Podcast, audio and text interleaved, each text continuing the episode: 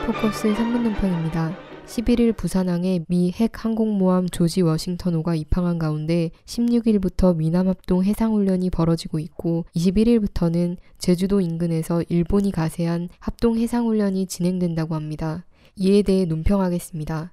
첫째, 조지 워싱턴호의 입항과 미일남 합동 해상훈련은 남북 관계를 더욱 파국으로 몰고 갈 것입니다. 최근 북에서는 6월 30일 국방위원회 특별제안과 7월 7일 공화국 정부 성명을 발표하고 자주평화 민족대 단결을 강조하며 박근혜 정권의 대화의 손을 내밀고 있는 상황입니다. 그럼에도 박근혜 정권이 민족 공조를 뿌리치고 외세와 손잡고 코리아 반도 해상에서 북을 겨냥하는 군사 연습을 벌인다는 것은 남북 관계를 개선할 의지가 없다는 것을 단적으로 보여줍니다. 북국방위 정책국은 12일 대변인 담화를 통해 이번 해상 합동훈련은 북남 관계를 개선하고 민족적 화해와 협력을 이룩하려는 우리 결의 모두의 요구와 지향에 대한 난폭한 회방이라며 북과 남 사이에 여러 가지 문제가 일정에 올라 있는 현 시점에서 똑바른 선택을 할 때임을 명심하여야 한다고 경고했습니다.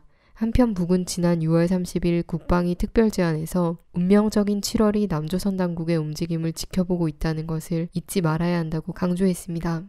둘째, 일본의 가세는 일본의 집단적 자위권 행사 허용에 힘을 실어줄 수밖에 없습니다. 아베 정부의 집단적 자위권 추진을 결사적으로 막아도 부족한 상황에서 일본을 끌어들여 코리아 반도 해상에서 군사 연습을 벌인다는 것은 남코리아가 이를 묵인 방조한다는 것을 의미합니다. 이것이 일본의 집단적 자위권 추진 결정에 반대 논평 한마디 제대로 내놓지 못하는 박근혜 정권의 실체입니다. 미 7함대 강습전단 사령관 마크 몽고메리 소장은 미남 훈련을 위해 남코리아에 온 김에 미일남 훈련을 실시하는 것이어서 집단 자위권과는 무관하다고 설명했으나 조지 워싱턴호가 한반도에 작전을 하다 공격을 받았다면 일본의 집단 자위권 발동을 요청하겠느냐는 기자 질문에 가정을 기반으로 한 질문에 답변을 하지 않는다며 답을 피했습니다.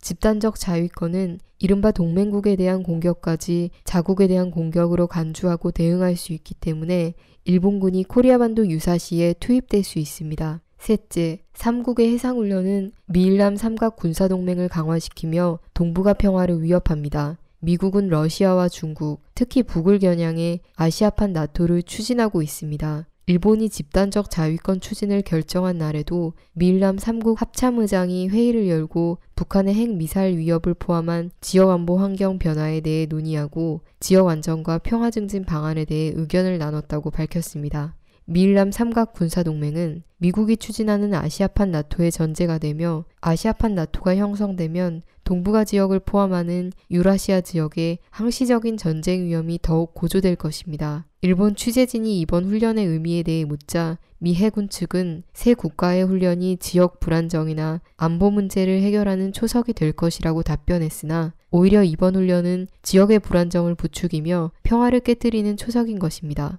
코리아 포커스 3분 논평이었습니다.